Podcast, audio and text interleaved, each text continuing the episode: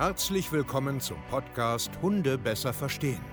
Wir wollen hier authentisch und ehrlich unser Wissen vermitteln, damit euer Leben mit Hund wieder harmonischer wird. Heutzutage gibt es mehr Informationen über Hunde als je zuvor. Das Internet gleicht einem Dschungel an Meinungen und Philosophien und dadurch gibt es sehr viele verunsicherte Menschen.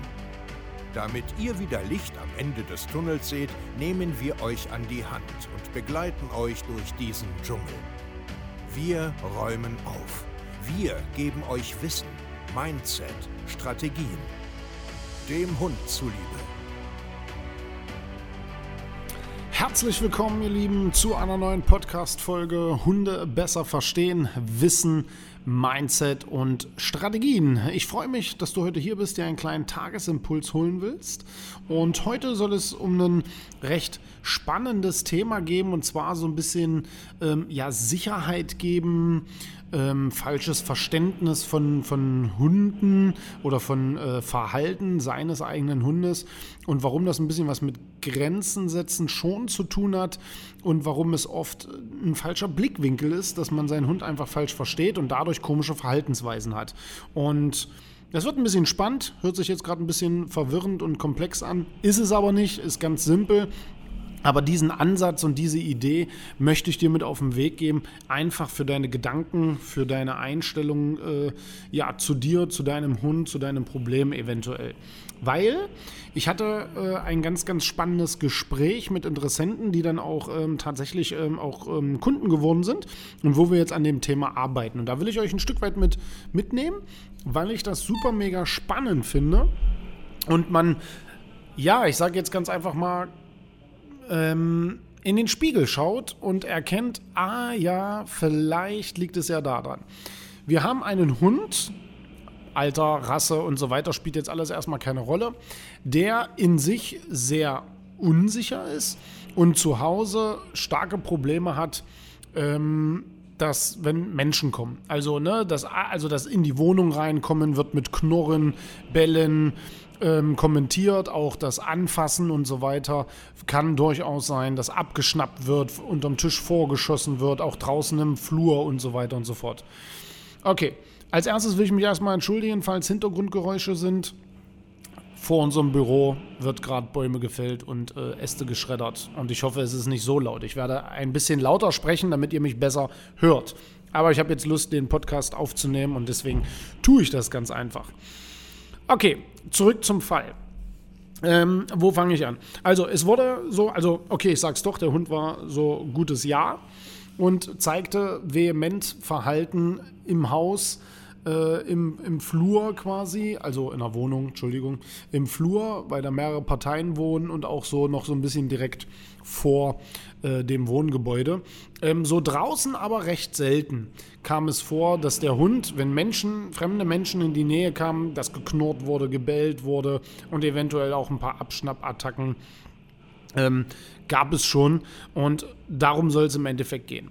Und die Menschen haben ähm, sehr, sehr viel probiert, haben sich auch Hilfe geholt und aus dem Gespräch wurde immer mehr erkennbar, dass hier sehr viel, ähm, ich sage jetzt mal, über Spaß, Motivation und Futter gearbeitet wurde.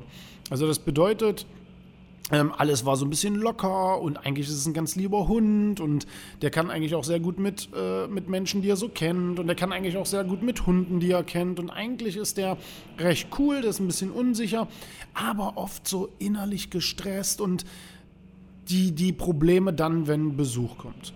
Aus dem Gespräch kam auch immer mehr raus, dass äh, gerade im Welpenalter äh, viele Sachen irgendwie falsch bewertet wurden, dass Menschen immer hingegangen sind, immer angefasst haben, obwohl der Hund schon angezeigt hat, das ist mir zu viel, das will ich nicht und so weiter und so fort. Und dann kam halt mit einem halben Jahr Testosteron, der Entwicklungsprozess ging weiter und dann kam es zu äh, den beschriebenen Verhaltensweisen. Dann wurde viel probiert, dass die Menschen dann mit Futter äh, dem Hund erklären, hey, ist alles gut, wir sind nette Menschen und so weiter. Aber irgendwie stagnieren sie, kommen nicht weiter und es wird irgendwie immer ein Stück weit blöder. Und das ist ein Problem, was immer wieder auftritt. Also es ist jetzt für uns nichts Besonderes oder irgendwas, wo du sagst, so, oh, um Gottes Willen, sondern es ist einfach ein fehlendes Verständnis, es ist ein, ein, eine Sache von falsch interpretieren, es ist ein ein falscher Blickwinkel von Emotionen, dass einfach auf diesen Hund falsch geguckt wird und falsche Strategien äh, angewandt werden, um dieses Problem nachhaltig zu lösen.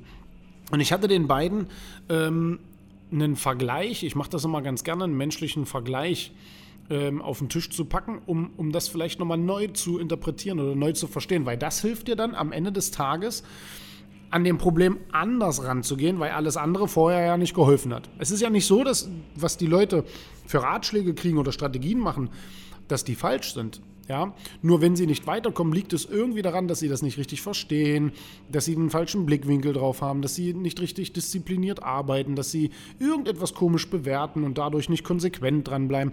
Und deswegen versuche ich das immer anders zu erklären. Also ne, aus einem anderen Blickwinkel. Und das habe ich hier auch gemacht. Und zwar habe ich das mit einem pubertierenden Mädchen verglichen. Na, ich gesagt, jetzt stellt euch mal vor, es ist ein Mädchen, 13, 14 Jahre, mitten in der Pubertät und hat äh, Eltern, also Mama und Papa, die aber eigentlich gar keine Zeit haben. Die haben keine Zeit und so richtig tiefgründig beschäftigen sich mit diesem Kind gar nicht. Und das macht etwas mit Kindern. Und an sich ist dieses Mädchen sehr schüchtern, sehr klein, draußen aber sehr großspurig und große Klappe. Schul schulische Leistungen gehen runter, ne? jetzt fangen so komische Sachen an, was weiß ich, Haare abrasieren, ähm, was weiß ich jetzt, jetzt werde ich mal ein Punk oder irgendwie sowas in der Art. So ganz krasse Beispiele jetzt. Ähm, aber woran liegt das? Die Eltern tun augenscheinlich sehr, sehr viel für das Kind. Also ne, hat immer, geben immer Geld, kaufen immer das, äh, also immer die neuesten Sachen, das, was das Mädchen so haben will. Hier hast ein neues Telefon, ja, du willst äh, Geld für Shoppen, mach das, dies und das. Also sie überhäufen sie mit, mit Geschenken, mit, äh, ich sage jetzt mal, ähm, finanzieller Zuneigung. Aber was nicht passiert, ist ein wirkliches Zuhören, ein wirkliches Dasein, ein wirkliches, was ist denn los mit dir? Weil das Mädchen eigentlich Gesprächsbedarf hat, eigentlich sagen will, was mit ihr los ist, aber die Möglichkeit dafür nicht hat. Und dann stumpft man ab. Und so ähnlich ist das äh, mit dem Hund auch.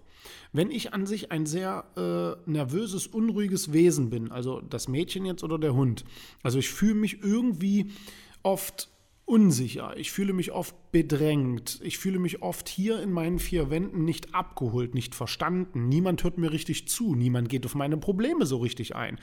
Beispiel, der fremde Besuch kommt und es wird nicht auf das Verhalten des Hundes eingegangen und der hat als Strategie entwickelt, ich verstecke mich hinterm Tisch und jetzt kommen die Leute dahin und schmeißen Futter rum und zeigen mit dem Futter unterm Tisch, hier nimm mal.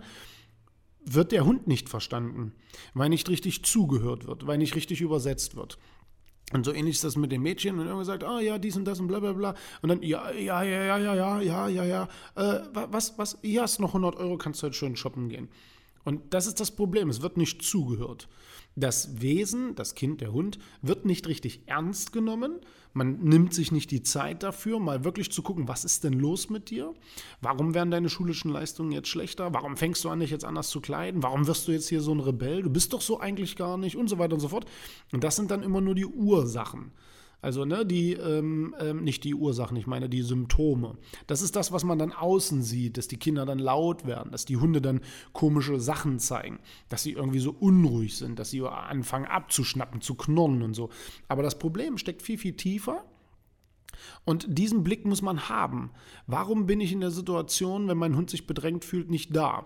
Warum lasse ich meinen Hund draußen zum Beispiel extrem viel Freiheit und begrenze ihn gar nicht, gebe ihm gar nicht die Strukturen und die Regeln und so, die er braucht, um mich als Sicherheitsfaktor zu sehen. Wenn ich draußen jetzt nur den, den, den, äh, den lustigen Kumpel mache und spiele und Freiheit und ach ja, mach ruhig und ach schade, jetzt spielst du mit dem, ach ja, geh mal ruhig hin, wie soll denn der Hund oder auch das Kind einen ernst nehmen oder, oder, oder, oder sich orientieren an, an der Eltern- oder Hundeführerperson, wenn die gar nichts im Griff haben.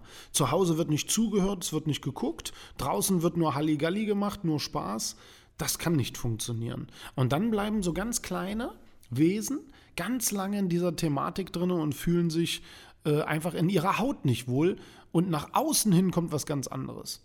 Und ich finde das aus der psychologischen Sicht extrem spannend. Darüber muss man mal reden, das in Erwägung ziehen, beobachten, sich selbst ändern, Strategien ändern und dann gucken, was dann passiert. Und wir erleben halt hundertfach, dass genau diese Herangehensweise sehr, sehr gut funktioniert, ist, wenn man seinen Hund einfach mal anders bewertet, mal wirklich guckt, was hat er mir denn zu sagen? Warum tut er denn das? Warum, wenn es klingelt, rennt er denn los und versteckt sich? Und das ist das Problem. Nicht, wenn die Menschen drinne sind und Futter hinwerfen und er knurrt oder so, das interessiert gar nicht, sondern der Erstpunkt ist, dass Fluchtverhalten kommt.